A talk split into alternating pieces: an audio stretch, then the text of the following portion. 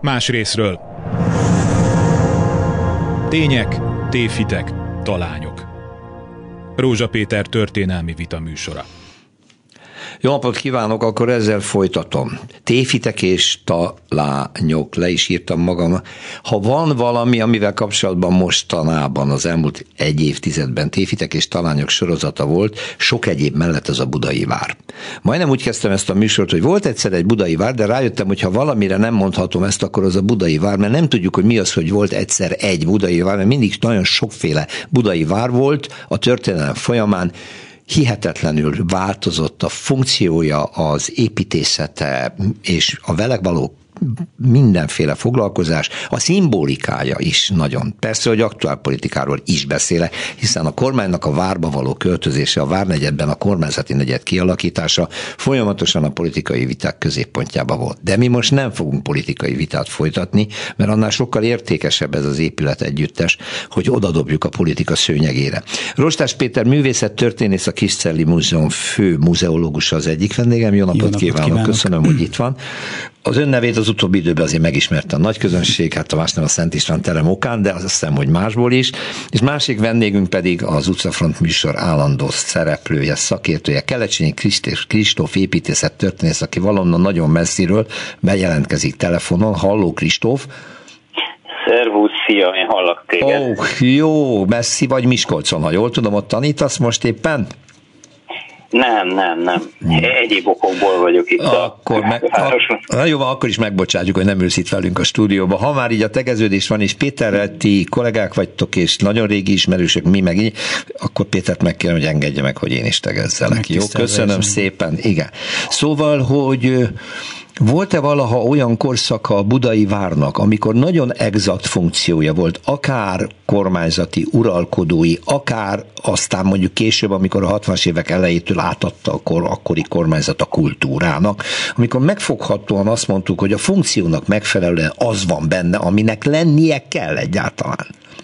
Hát az, hogy minek kell lenni, az nyilván egy vita kérdés, de az kétségtelen, hogy a 59-es hát, gazdasági bizottsági határozat után itt egy kultúrfórum alakult ki a, a magában a szorosan vett palotában, és a Várnegyedben is. Ugye ide költöztek a kutatóintézetek a Várnegyedbe, és a, a kutatóhelyek, illetve a kultúrintézmények foglalták el a palota épületet. Tehát akkor vegyük a Nemzeti Galéria, Budapest Történeti Múzeum, az Országos Széchenyi Könyvtár és háttérintézményei, és még a Tudományos Akadémia intézményei, tehát sorolhatnám. Levéltár ugye ott Levéltár, volt. igen.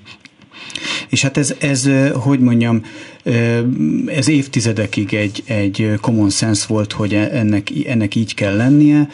A 2000-es évek elején kezdődött egyébként, és, és egyébként pártsemlegesen, tehát vagy párt függetlenül a, annak a kérdésnek a feszegetése, hogy nem lehetne-e a palota és tágabb környezete vegyes funkciójú. Tehát már a 2000-es évek már elején 2000-es itt gondolkodtak ezen? És nem csak 2002 előtt, hanem 2002 után is. Ez komolyan fölmerült, kormányhatározat is született erről, hogy a Szentgyörgy tér beépítésénél államigazgatási funkcióval is lehet számolni. Oh, szóval mindenki megcsapott azt, hogy a királyi várba szeretne fölmenni. Kormányozni? Vagy Kristóf szerinted a helyén volt az, amikor tisztán kulturális funkciók voltak a várban? Erre így, a kérdésre így nehéz válaszolni. Én azt tudom elmondani ezzel kapcsolatban, hogy tehát alapvetően, a, ha megnézzük ennek a városrésznek és a városnak vele, ugye lényegében egy időben ez a városrész jelenti gyakorlatilag egész Budát, a történeti fejlődését, akkor az gyakorlatilag a töröktől való visszafoglalástól fogva egy, egy, egy folyamat, egy a, hogy mondjam, az osztrák uh, birodalmon, a Habsburg birodalom belüli Magyarország számára fontos folyamat, hogy Buda visszakapja a fővárosi rangját. És ennek egyében tulajdonképpen a, a politikai, igazgatási, hatalmi intézményeknek a beköltözése az elkezdődik gyakorlatilag a 18. század elejétől fogva.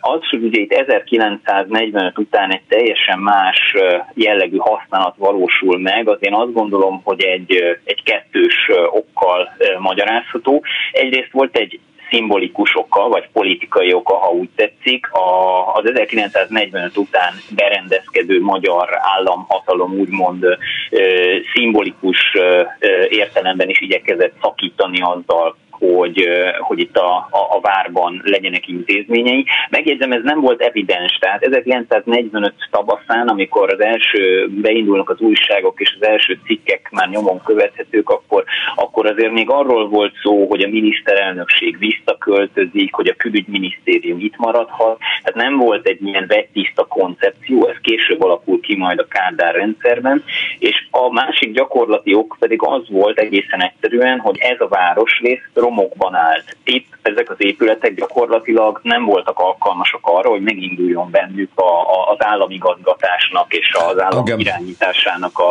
a, az újra, újra tervezése és újraindítása és innentől fogva máshol kerestek ezeknek az intézményeknek helyet. Igen. Tehát ezt látni kell, hogy ez nem csupán egy politikai szimbolikus döntés volt, hanem egy, egy praktikus szempont. Is. Nagyon fontos, amit mondtál, hogy romokban állt. Ugye a budai vár történetében ezek mindig-mindig ilyen szimbolikus, később kialakuló szimbolikus évfordulók, mert a, a általad említett 1686, tehát a töröktől való visszafoglalás igen nagy rombolással jár, ha jól tudom, sőt el is kezdik bontani a falakat.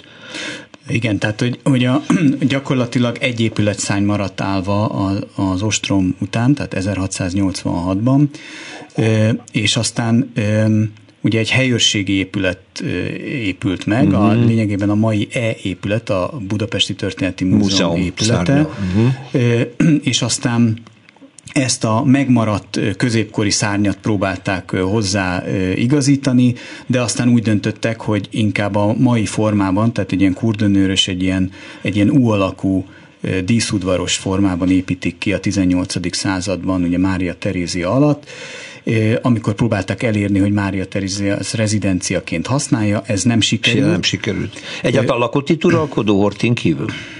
Hát nem lakott, de Ferenc József ezt, ezt elég intenzíven használta, használta. a közhiedelem ellentétben.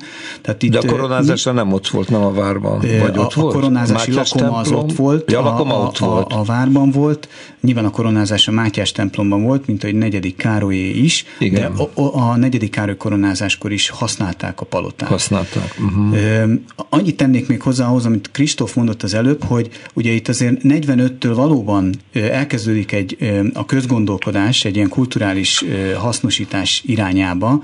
Itt mint a Fülep Lajos fölveszi, fölveti, hogy legyen egyetemi város, de aztán 49-ben viszont születik egy határozat, hogy ez pártközpont lesz. hát Istenem. És, El tudom képzelni, vörös csillag a, a, a galéria tetején, vagy a budai palota hát tetején. Azt hagyján, hogy vörös csillag, de ugye itt Rákosi rezidenciáját Akarták. építik a, a D épületben, vagy akarják megépíteni a D épületben, már a bebutorozásra is komoly lépéseket tesznek, az Iparművészeti Múzeum, Múzeum csapata mozgósítva van, hmm. és és ez, ez a program 53-ig viszonylag intenzíven megy előre. Szociál felépítmények készülnek el. És elkészül a déli összekötő szány, ami ugye napjainkban ugye figyelem középpontjába került, a déli összekötő szánynak elkészül a szerkezete, tehát idősebb Kocsis Iván tervei alapján szociál belső építészeti ö, kialakítást kap, ö, szociál ö, fül, ilyen szoborfülkékkel, és és aztán 53-ban elfogy a pénz, illetve leváltják Rákosit, és akkor beáll egy ilyen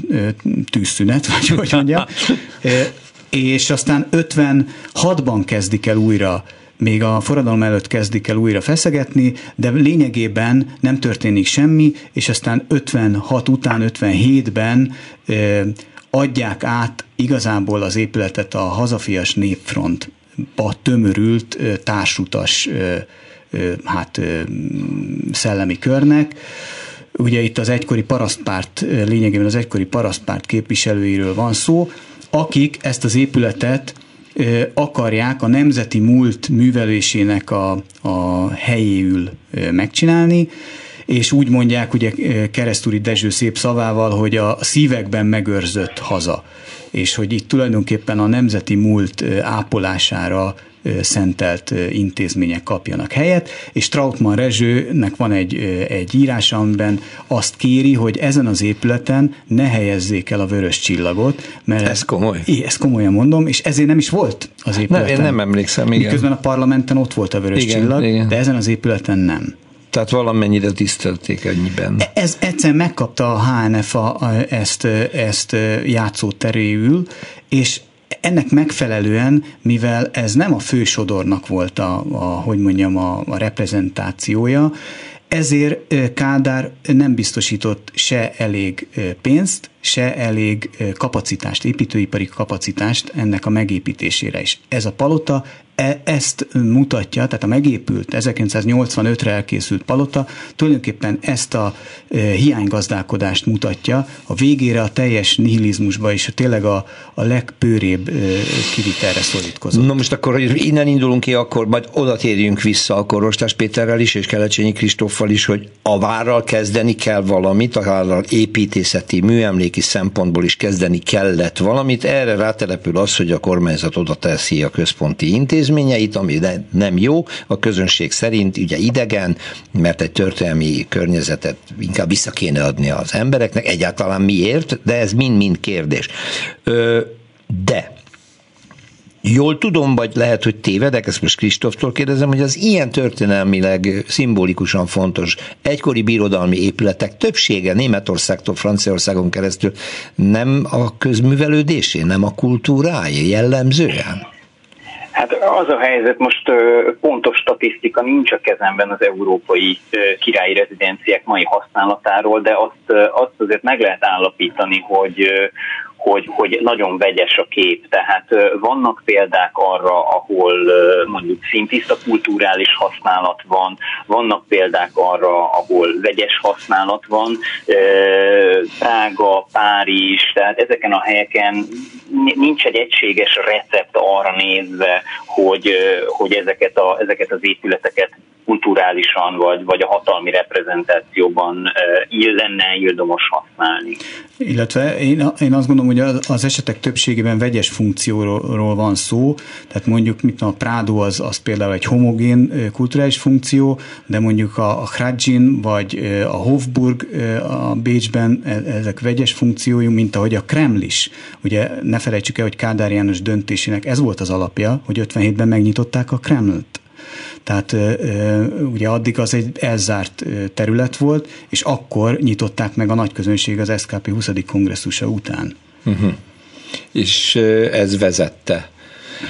A, itt a viták egy része ő, nagyon sok ága van ennek az egész vitának, nem tudom, meddig fogunk tudni eljutni, de ugye ott robbant ki igazán jelentős a szakmát is megmozgató vita, amikor az derült ki, elég lassan szivárgó információ, a kormány nem tájékoztatta nagyon a közönséget. Bár Osztás Péter a Hauszman Bizottságnak a tagja volt, de mint tudjuk, többen azért léptek ki, mert nem igazán avatták be a valódi kormányzati szándékokba a szakembereket, hogy itt elkezdődik egy olyan építkezés, ami nincs, mármint ami nem volt. Tehát miért építünk vissza 1902-ben fölépített lovardát? Miért építünk vissza korhűen egyáltalán bármit? Erre persze sokan azt mondják, hogy jó, jó, de hát ott van a Berliner Schloss épülete, amit a porból, a nullából újraépítenek replikaként, és igenis van helye ennek a dolognak. Nincs a szakmában konszenzus ilyen tekintetben, hogy egy 15. században nyúljunk vissza, 16-ba, 19-be, 20. század elejére, melyikkor tiszteljük annyira, hogy szeretné, miért akarjuk újra látni azt, ami több száz évvel ezelőtt volt? Um én, én, én azt gondolom, hogy a szakmában abban van egy, egyfajta konszenzus, hogy a legutoljára ott lévő és lerombolt, vagy, vagy megsérült és elbontott épületek visszaépítése az nem illegitim. Nyilván, mondok egy példát, a József főherceg palota visszaépítésénél komolyan fölmerült már a rendszerváltás körül is, egész komoly koncepciók készültek erre, hogy, hogy a József Főhercegi palotának ne a legutóbbi változata épüljön meg, hanem a 18. századi, amikor a telekieknek volt egy bérpalotája ott, hm. mert az egy olyan, olyan lecsendesített, olyan, olyan klasszicis, klasszicizáló késő barok homlokzata volt, és az olyan kis finom, elegáns volt, míg a József Főhercegi palotát magát a szakma, az építész és művészettörténés szakma nem értékeli túl magasra hm. annak az építészeti kvalitásait. És hogy ahelyett mennyivel jobb lenne a 18. századi. Én mereven ellenzem ezt a gondolatot, mert ez valóban nem olyan, mint amit említettél, hogy kicsemegézzük a nekünk tetsző Igen. történeti darabokat, hanem vagy az van, hogy egy, egy állapotot, egy, hogyha ott nincs semmi, akkor visszaemelünk és visszaépítünk, és e, erre van számos példa Európában. Ennek azért legelső sorban városképi jelentősége, illetve indoka van többnyire. Ugye a lovarda és az őrség esetében is elsősorban az az indok, hogy egy egy épület együttesnek a szervesen odatartozó két lemetszett végtagját építették vissza. vissza. És nem azért építették vissza ezeket az épületeket, mert önmagukban óriási építészeti értéket képviseltek, hanem azért, mert egyszerűen az összképből, a, a, a, tér, a nyugati térfalból hiányoztak ezek. Kristóf, mi a véleményed arról sokan erre, amit most Rostás Péter is levezetett, gondolom ti ebben egyet értetek, azért sokaknak az a véleménye, hogy finoman, nem durva értelemben, de mégiscsak a történelem meghamisítása, átlépni egy kort és fölhúzni egy épületet, kihagyni egy szegmenst a történelemből, mert azt akármilyen szempontból jobbnak tartjuk, nem? Hát ez egy, egy történésznek való kérdés alapvetően, de hát te építészet történész vagy, úgy. Hát az nem, azért az nem egészen ugyanaz.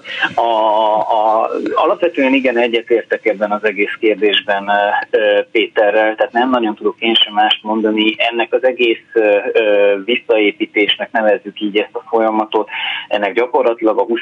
század egészére visszanyúló története van Európában. Kezdve ott, hogy amikor 1909-ben, ha jól emlékszem, összedől a Velencei Szent Márk téren a Campanile, a, vagy a Campanile, akkor, akkor visszaépítik ezt az épületet. Nem háborús pusztítás következtében megy tönkre, de, de visszaépítik egyszerűen a megmaradt építőanyagból. Az első világháborút követően számos belgiumi, franciaországi városban ott ugye nagyon kemény harcok folytak, és nagyon sok város súlyosan sérült, középkori városházák, templomok égnek ki, és ezek a mai napig láthatóak, mert többé vagy kevésbé megsérülvén, de kiegészítették őket, visszaépítették.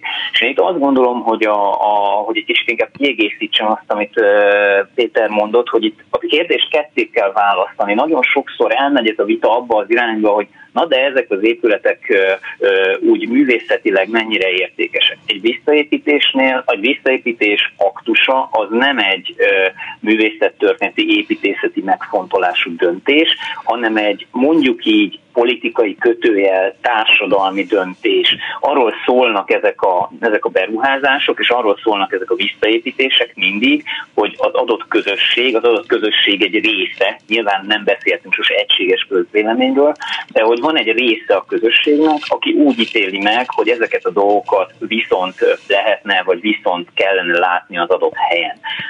Magyarországon ugye nyilván erre a terepre nagy, vagy erre a, erre a módszerre ugye nagyon-nagyon sok épület és épület együttes alkalmas, hiszen a 20. század során háborúk következtében, az elhanyagoltság, a társadalmi változások következtében nagyon-nagyon sok minden elpusztult. És én azt szoktam felhozni példának, hogy nagyon érdekes, hogy erről az egész kérdésről most beszélgetünk, és ez mutatja meg, hogy mennyire egy politikai kérdésről van szó, és nem művészettörténeti kérdésről, mert amikor a 2000-es években az állatkertnek visszaépítették az 1945-ben lebombázott, és akkor 60 éve meg nem lévő pavilonjait, nem egyet, nem kettőt, rengeteget, akkor senki egy szót nem szólt erről, és nem volt erről ekkora vita, pedig a lényeget tekintve az építészeti aktus maga az, az azonos, semmiből az azonos. visszaépíteni. Csak uh-huh. az állatkert egy politikailag nem terhelt helyszín, vagy egy kastélyparkja, amit az adott közösség és falu ismer leginkább, meg talán a megye, és az ott visszaépülő pavilon, vagy egyéb dolog, és ilyenekre tényleg számos példa volt gyakorlatilag a 70-es, 80-as évektől fogva Magyarországon, azok egészen egyszerűen nem érték el azt az inger küszöböt, mint itt a vár esetében. Hát igen, jó, itt azért a politikai döntések sorozata, és hogy ezek nem voltak transzparensek, hanem szivárgó volt az egész tervezet. Először azt hittük, hogy ez egy építészeti feladat, a Hausmann Bizottság tagjai a legjobb indulattal, legjobb szándékkal, a szakmájuknak megfelelően álltak és váratlanul jött, hogy akkor ez mégse így lesz, akkor ide mégis ilyet, ilyet építünk, olyat építünk. Tehát, hogy a kormányzati akarat szépen beszivárog a szakmai körbe, és akkor ez a szakmai kör szét is esik. Nyilvánvaló innen aztán indulatok is keletkeznek egyebek. Próbáljunk ránézni a várra úgy, hogy ez Magyarország szimbóluma azért minden tekintetben az. Szimbolikus épület, az kétségtelen. Csak az a kérdés, hogy az a képe, amit most látunk, az, az-e? Vagy az a Hausmann féle átépítés, amit ő, ő véghez vitt, a, ugye ő a klasszicizmusnak a, a megszállottjaként, nyilván a legjobb szándék, hogy az-e a szimbóluma, vagy egy esetleg egy a rom, a háborúkban megtépázott és szépen karbantartott rom lenne-e a szimbóluma? Azért azt gondolom, hogy, hogy a, azt, a, avval mindenki tisztában volt, ha, csak a Hausmann bizottságba összegyűlt 40 érdemes ember nézem, biztos vagyok benne, hogy mindenki tisztában volt azzal, hogy beavatkozást igényel a palota együttes. Akár milyen módon, de beavatkozást igényel, mert el, elhanyagoltak a környezete, elhanyagoltak az épületek. Az, hogy mi módon, arra, arra azt én is nagyon fájlalom, hogy nem zajlott le egy értelmes vita erről, mondjuk szakmai keretek között, és hát e, ebben nyilvánvalóan mindkét félnek azt hiszem súlyos mulasztása van, most ezt nyilván nem akarnék ebbe belemenni, de a, a, a, a transzparens kommunikáció az nagyon sokat segít ilyen helyzetben, ez kétségtelen. Igen, nagyon röviden, mert mindjárt érkezik Kárpát Iván a híreket, csak hogy el tudja Rostás Péter képzelni, hogy ha lett volna párbeszéd a jelenlegi kormányzat képviselőivel a vár beépítéséről, funkcióváltásáról, lett volna közös nevező? Én azt gondolom, hogy az a kulcsmomentum minden politikai rendszerben, hogy a politika az megbízzon a szakmában. Nyilván az egész szakma nem létezik, hiszen akkor is ki kell választani szereplőket, Igen. de hogy megbízzon 5-6 olyan emberbe, és nem többen, nem lehet 40 emberből bizottságot csinálni, 5-6 olyan emberbe megbízom, akik tényleg értik ezt a szakmát, és akik tényleg ismerik a, a történetét ennek a, a palotának, mert nyilvánvaló egy ilyen bonyolult történetű épületnél ez a kiindulási alap és, és akkor lehetett volna egy értelmes párbeszéden alapuló döntéshozatal. Lehet, hogy lett volna olyan eredője, hogy a nagy közönség is jó szemmel nézi, Biztos, akár, hogy ott bizonyos kormányzati funkciók valósulnak meg, akár azt nézi, hogy milyen módon épül fel valami új, új hogy lesz megújítva, és legyen szép és esztétikus, legyen használható, birtokolhassuk és élvezhessük. Innen folytatjuk, akkor Rostás Péter. Más részről. Tények, téfitek, talányok. Rózsa Péter történelmi vita műsora. Lehetett volna a Budai Várból Palota Múzeum, lehetett volna ö, nyitott múzeum, lehetett volna sok múzeum, még több is akár, lehetett volna kulturális ö, térfórum, de nem az lett belőle. Ö, mert a Budai vár átépítésének, újjáépítésének, felépítésének, replikákkal való, vagy régi épületek visszaállításával való benépesítésének két tábora alakult ki, jellemzően a magyar politikai közéletre, az ellenzők és a támogatók. Azt kérdeztem egyik vendégemtől, Rostás Pétertől a hírek előtt, hogy ha a szakmával beszélő viszonyban marad a kormány, a no, nem tudom meddig kéne visszamennünk, 14, 15, 13-ig, amikor még volt Hausmann bizottság, ugye a palotának az átépítéséről legyen konszenzus, hogy ha jól emlékszem, azt mondtad, hogy lett volna középút. Lett volna, mert a szakmailag vannak védhető dolgok ebben, így ugye? Van, így van. Csak azon múlott, hogy a kormány nem igazán kíváncsi a szakmai véleményre, hogy saját politikai akaratát érvényesíti. Igen, elmérgesedett ez a vita, szóval én azt gondolom, hogy... De ez mindig embereken múlik. Ki múlik ez? Hát szóval nem, a kormány az egy arctalan történet. Oda rak valakit, Elsimon László volt az, aki a Hazban Bizottságnak ott a, az üléseit irányította. Ő nem egy simulékony típusú figura. Lehet, hogy az egész ezen múlott, hogy valaki más kellett volna. Most nem akarok személyeskedni, de tényleg, hát iszonyú mi minden eldölt, milliárdok sorsa egy épület együttesnek a jövője. Um valóban egyébként, tehát egy 40, 40 fős, vagy közel 40 fős bizottság elég kiülni, az, az óhatatlanul is arra csábítja az embert, hogy ne egy, egy higgadt és megfontolt vitát vezessen, hanem, hanem inkább kinyilatkoztasson, vagy, vagy, vagy megpróbálja apológikusra venni a, a, a figurát. Attól függetlenül én azt gondolom, hogy ami eddig megvalósult a, a palotában, bár sok támadás éri, de én szerintem a szakmailag védhető, és, és az én szakmai meggyőződésemmel többé-kevésbé egybeesik. Tehát az építészeti megoldásokat, visszaépítéseket, Igen. rekonstrukciókat tekintjük, Igen. bezárólag akár a Szent István terem Igen. egészen csodálatos helyreállításai, majd beszéljünk arról, hogy ez helyreállítás, vagy mennyiben módosítás, ezek szakmailag teljesen adekvátok. Én azt gondolom, hogy uh-huh. a mhm. szakma többsége, még azok is, azok a kollégák, akik egyébként nagyon ellenezték ezt az egész programot, és, de aztán bekerültek mondjuk falkutatóként. Uh-huh. Amikor elkészült a déli összekötőszány műemléki helyreállítása, akkor, akkor azért úgy nyilatkoztak, hogy ez így rendben van. Mert, mert összességében ez a program azért a szakma szabályai szerint zajlott. Uh-huh. Bár nagyon hogy mondjam, ugye hangos politikai mezőben, de alapvetően tényleg a műemlékvédelmi szakma szabályai szerint jártak el a kollégák. Akkor nem ezzel van a baj, hanem azzal a vitával, ami most már végképp nem ránk tartozik ebbe a műsorba, hogy kormányzati funkcióknak kellene itt lenni, vagy pedig más funkcióknak lett volna szerencsésebb helyet találni, mert a kormányzati funkciók akkor úgy találkoznak az építészetivel, hogy a kormányzat szimbolikusan használja ez ezeket a történelmi tereket, és a maga identitását erősíti vele. Um, szóval szeretünk beülni a trónba, mert azt mondjuk, hogy olyasmi, mintha mi lennénk a királyok. Most viccelek. Igen, De csak közben meg, azt, azt ugye mindig föl szoktam vetni azt a kérdést, és akár vissza is kérdezhetek, hogy amikor a Sándor palotát újraépítették, és ez nem, most nem az első Orbán kormányra gondolok, hanem jóval korábban ugye fölépítették szinte a teljesen elpusztult Sándor palotát, az miért nem okozott ilyen politikai sokkot? Ott volt a miniszterelnökség a két világháború között, ugye 1867-től ott volt a miniszterelnökség, de igazán egy, egy ha, ha tetszik, politikailag uh-huh. terhelt hely, és, és arra tényleg csak azt az egy választ tudom adni, hogy a magyar klasszicizmus egy ilyen kis égköve, a Sándor Palota, az általánosan egy építészetileg, művészetileg elismert, elismert alkotás, abszolút. míg a, a, a palota, a Hausmann féle palota, és egyébként maga Hausmann alajos építész, pedig, pedig sosem kapta meg a, a, azt a kellő elismerést, ami, ami, ami megillette volna.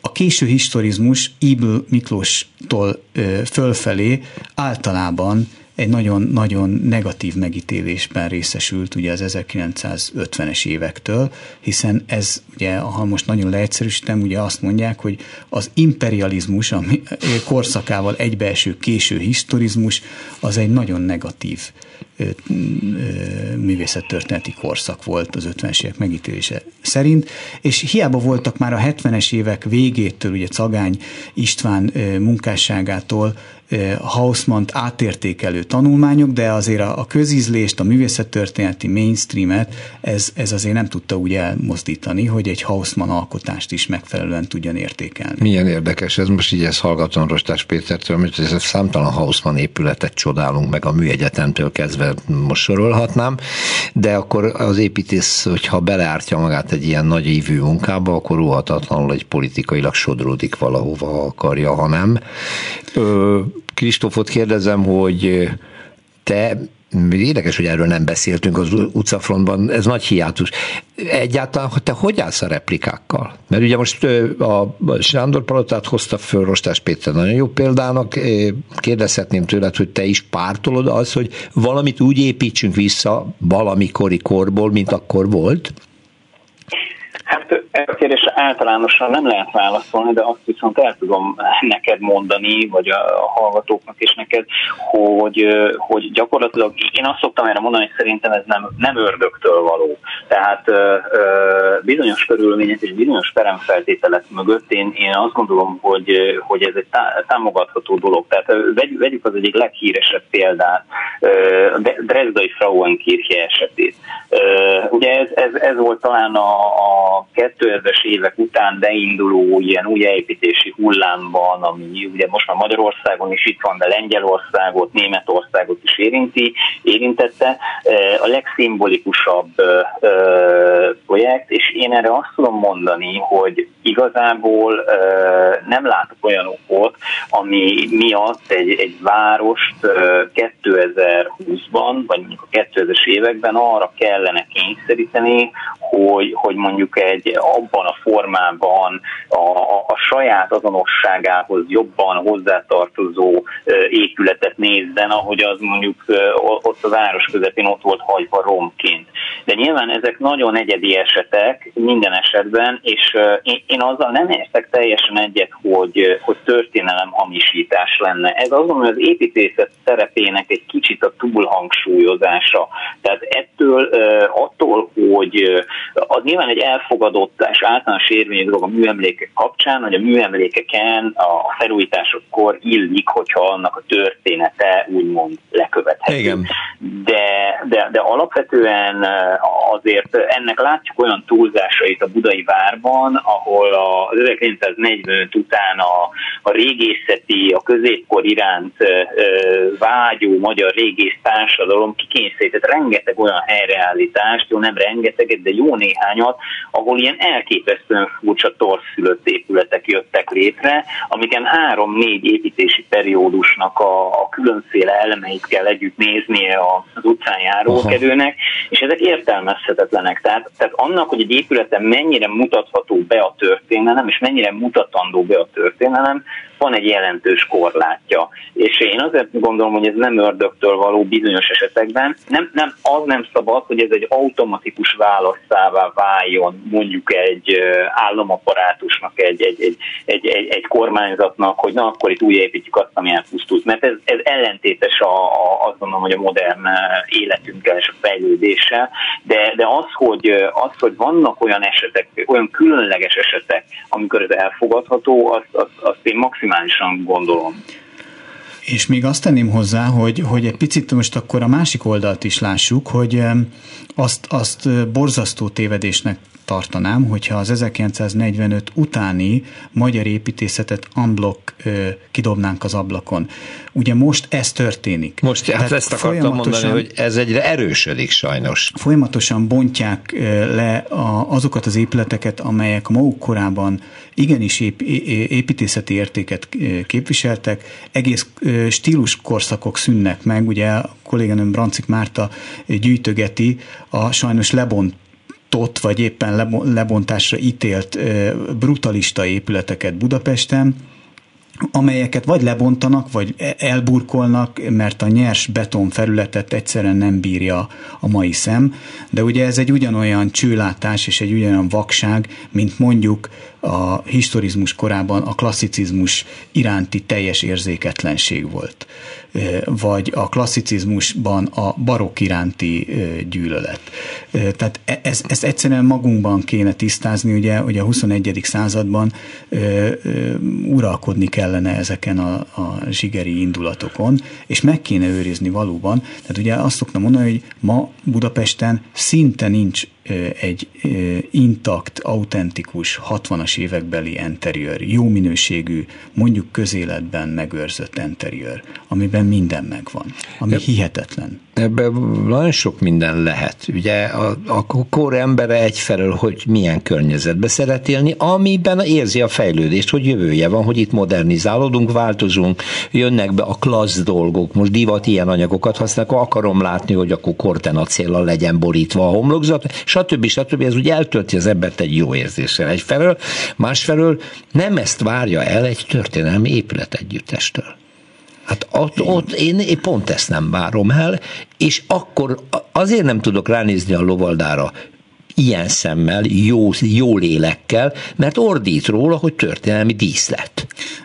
Hát azért ezzel picit vitatkoznék. Tehát ugye a, a, amikor például megépült a, a déli erődrendszer az 1950-es évek elején, a, ugye ez a, a déli rondell, a kaputorony, ja, igen. Ezek, ja. ezek olyan nyersek, olyan sterilek voltak, hogy tényleg, ha akkor ránéztünk volna, akkor biztos ugyanezt mondtuk volna, uh-huh. hogy mhm. hát ezekről ordít, hogy ez tegnap előtt épült. Ma elmegy az ember a BTM kertjeibe, ugye ahol az erődrendszer újjáépült, akkor azt, azt gondolja, hogy ez egy autentikus Igen. középkori mű. Igen. És ugyanez lesz a sorsa a lovardának és a főörség épületnek is. Eltelik 5-10 év, és bele fog, bele fog simulni. Bele fog simulni. Tehát egyszerűen a kőanyag az olyan, hogy... A hogy uh-huh.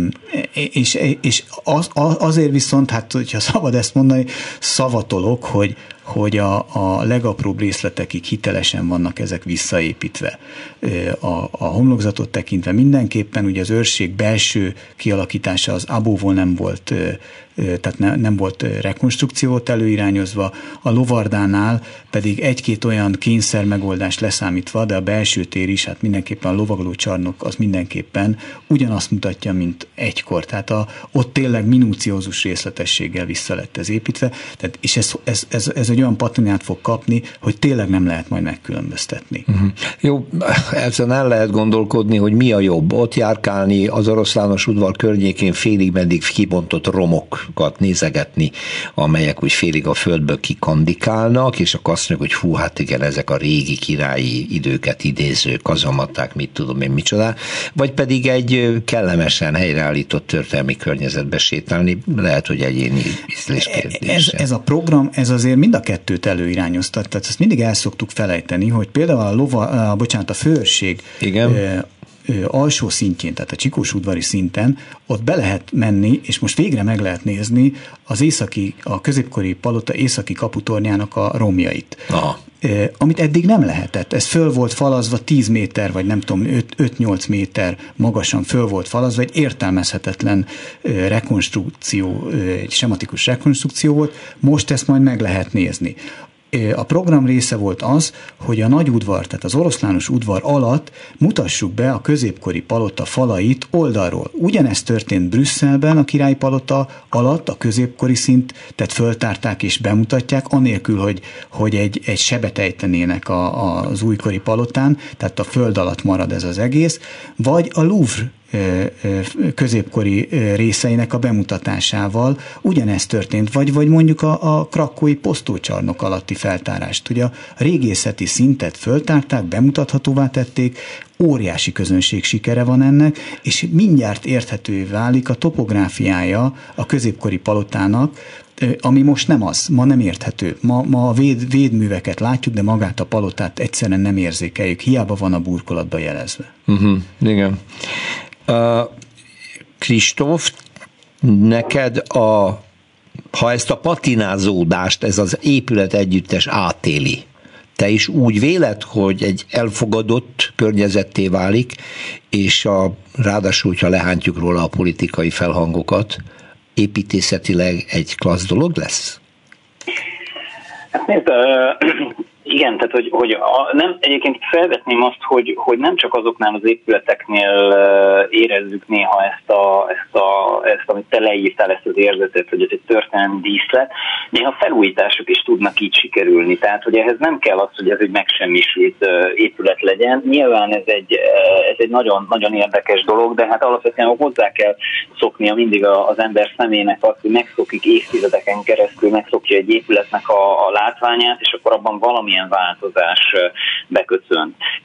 Én egy kicsit tágabban, tágabb kontextusba helyezném ezt az egészet, szóval az a helyzet, hogy amiről beszélgetünk, az, az nem egy önmagában, tehát ez az egész budai királyi palotában zajló beruházások, ezek nem, nem önmagukban állnak, és nem, nem voltak váratlanok abból a szempontból, építészeti szempontból, hogyha megnézzük az elmúlt 20-30 évnek gyakorlatilag a, a, a magyarországi nagy középület rekonstrukcióit, akkor, akkor mindenütt azt látjuk, és most itt a rekonstrukció alatt a felújítást értem, minden esetben azt látjuk, hogy azokhoz az eredeti tervekhez és eredeti állapotokhoz nyúlnak vissza, amik ezeknek az épületeknek a létrejöttekor, vagy építményeknek a létrejöttekor fennállnak.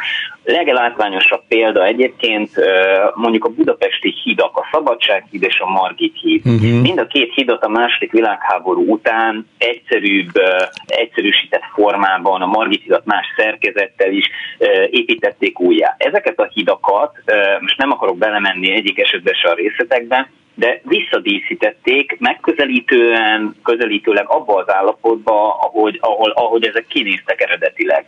1991-ben, amikor a belügyminisztériumnak a akkori Roosevelt, a Széchenyi téri épületét felújítják, visszaépítik annak az épületnek az 1940 után lebontott kupoláját. Mhm. Nagyon-nagyon sok ilyen beruházást tudnék sorolni. A Gresham palotánál visszaállítják az el, azt a tetőszerkezetet, ami elpusztult a szocializmusban. Tehát, hogy, hogy gyakorlatilag az, hogy, hogy hogy ezt a korszakot valamiféle zsinórmértéknek tekintjük, az nem ma kezdődött. Mm. Nyilván az ennek egy, eh, hogy mondjam, szélsőséges példájává vált, hogy akkor ez a kor már annyira fölértékelődik, hogy ennek a kornak az épületeit visszaépítjük akkor is, hogyha azok elpusztultak. Eh, ugyanakkor azt hozzátenném, és itt kapcsolódnék a, a, a második világháború utáni építészetről mondottakhoz, hogy azt ne felejtjük el, hogy a lovarda és a főőrség esetében nincsen olyan jellegű konfliktus, hogy, hogy itt le kell bontani valami építészeti értéket. Ezeknek az épületeknek a helyén űr volt, hiány, a, a főörség épülete helyén jó, hogy egy sétány volt, de egy hatalmas luk is, a, a lovarda helyére pedig, ha jól tudom, akkor soha nem lehetett bemenni, az mindig is egy lezárt Igen, terület. az le volt zárva, fontos, tényleg le volt ez, egy, ez egy fontos szempont, és ezt szoktuk elfelejteni, hogy 1985-ben nem elkészül a budavári palotának a, a, és az egész palotanérnek a rekonstrukció, hanem inkább félbe marad. Félbe marad, Igen. sosincsen befejezve. Uh-huh. És pontosan ez az, ami miatt erről egy ilyen diskurzus folyhat ma. Mert egészen más lenne az eset, hogyha annak idején a, a, az 1990-ig tartó időszak megfogalmazott volna valami építészeti választ erre az egész kérdésre, ami ott a hegyen fönt van, és, és ezt a választ le is tette volna az asztalra. Nyilván teljesen más státuszkó lenne.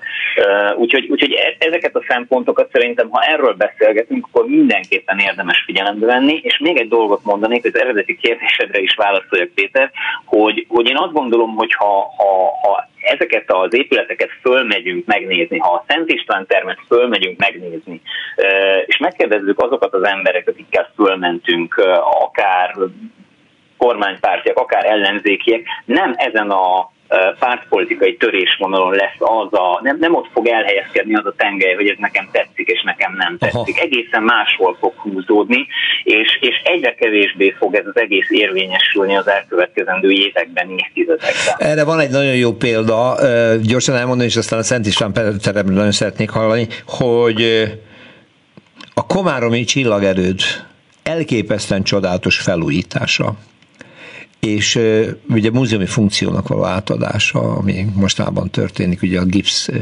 minták kerülnek majd a gipszobrok, a híres szó. Azt mindenki csodálja és szereti. Miközben az a Városliget projekt része. Csak olyan messzi van, hál' Istennek, hogy ez a politikai felhő nem ér odáig, annak az árnyéka. Pedig ugyanarról van szó. És ide tartozik az is, hogyha valaki elmegy és sétál a már elkészült két múzeumépület, illetve hát kulturális múzeumépület környékén, ahol a építkezés már lassan lemegy, és jön a növényzet megújítása, akkor van egy aha élmény, hogy hú, hát ez jó, ez klassz. Jó, erről le kell hántani a dolgot. Jó, gyorsan, utolsó perceknél tartunk. Rostás Péter Szent István terem. Ugye az egy nagy politikai döntés volt annak idején, nem tudom mikor, hogy azt meg kell építeni, mert egy kell egy reprezentatív nagy tér, nem? Nem, nem, ezt szeretném eloszlatni ezt a tévhitet. akkor Tehát ugye ez egy, ez egy múzeumi projektnek indult. Igen. Ezt egyébként 2001-ben én vetettem először föl, amikor volt a BTM-ben egy nagy palota történeti kiállítás, hogy ez a BTM területén van, ez a Szent István terem, vagy volt. Volt. És hogy, hogy ezt vissza lehetne építeni, ez egy 70 négyzetméteres terem, nagyon drága visszaépíteni, viszont egy olyan attrakciója lenne ez a múzeumnak, ami mindent vinne, egy másik fejlődési pályára állítja Aha. a múzeumot. És aztán 2014-ben, amikor megint meglettem kérdezve, akkor én ezt javasoltam, azért is, mert magát a déli összekötő szány átépítését is egy olyan körülhatárolható projektnek gondolom, ami nem befolyásolja, nem határozza meg a teljes épület együttes további sorsát. ugye van egy palota történeti kiállításunk Igen. 2013 óta a szomszédos lépcsőházban, ami egy ilyen nagyon reprezentatív nagy lépcsőházi tér, tehát ennek a betetőzése, a highlightja lehet tett volna, illetve lenne ez a terem. Más kérdés, ugye itt a, a kicsit másképp alakult ez a dolog, én ugye már nem vagyok vezetője ennek a múzeumnak, és most nem a múzeum csinálta meg ezt a termet, miközben persze személyesen én voltam ennek a, a, a szakmai, hát mondjuk irányadója, Szóval, hogy, hogy én azt gondolom, hogy ez nem egy, ez nem egy politikai reprezentációt nem. szolgáló tér. Én hiszek abban, hogy aki megnézi a palota történeti kiállításunkat, és utána végigmegy a helyreállított Termen. díszfolyosón, és Igen. utána bemegy a terembe, az egyrészt megérti azt, hogy mi volt ebben a jó, ebben a Hausmann féle palotában, és egy olyan élményben részesül, amiben nem tud Magyarországon, hogy tudni megtapasztalja maga teljességében a késő historizmusnak az interiőr művészetét. Uh-huh. Tehát ez tényleg gyomorból, zsigerből átélhetővé teszi ez a tér, és tényleg, a, amit mond a Kristóf, én nagyon sok embert látok bemenni, kimenni, és ott bent is, hogy mindenki, amikor belép, akkor egy picit eláll a lélegzete, mert egy olyan, olyan erős hatása van ennek a, ennek a térnek, és ez szerintem ugye hát a történeti okok folytán egyszer Magyarországon nem lehet ezt megtapasztalni sehol. Hát nem maradt meg sehol a, a maga teljességében a falburkolat, a textil, a, a parketta, Hát itt ugye a milliméter pontossággal minden helyre van, van állítva. És ez is egy nagyon fontos szempont. Ugye a szakmák minden... találkoztak itt minden ma zsolnaitól kezdve, amit akarunk. Így van, tehát amit a, a Kristóf említett, a hídfelújítások, nem mindegy, hogy hogyan van rekonstruálva valami. Igenis, ha rekonstruálunk, akkor az csak tökéletesen, hitelesen, milliméter pontosan lehet, mert különben félre megy az egész. És ugye a 80-as években helyreállították a Schiffer villát például a Munkácsi utcában.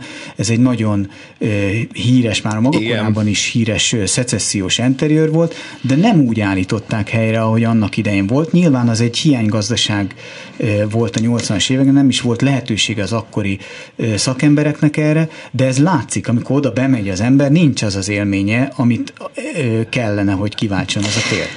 Igen, meg a Zonenberg villát, vagy házat is említhetnénk, amit Mondja. csodálatos szecessziós villát, amit a lakók és egy lelkes lakó vezetésével ő maguk kezdeményezték a gyönyörű helyreállítását. Már amit lehet, mert ők szóval sajnos már nem tudják a homlokzaton azokat az eredeti diszeket visszaállítani, amit annak ide IKV korszakba szétvertek, de azért amit lehet gyönyörűen.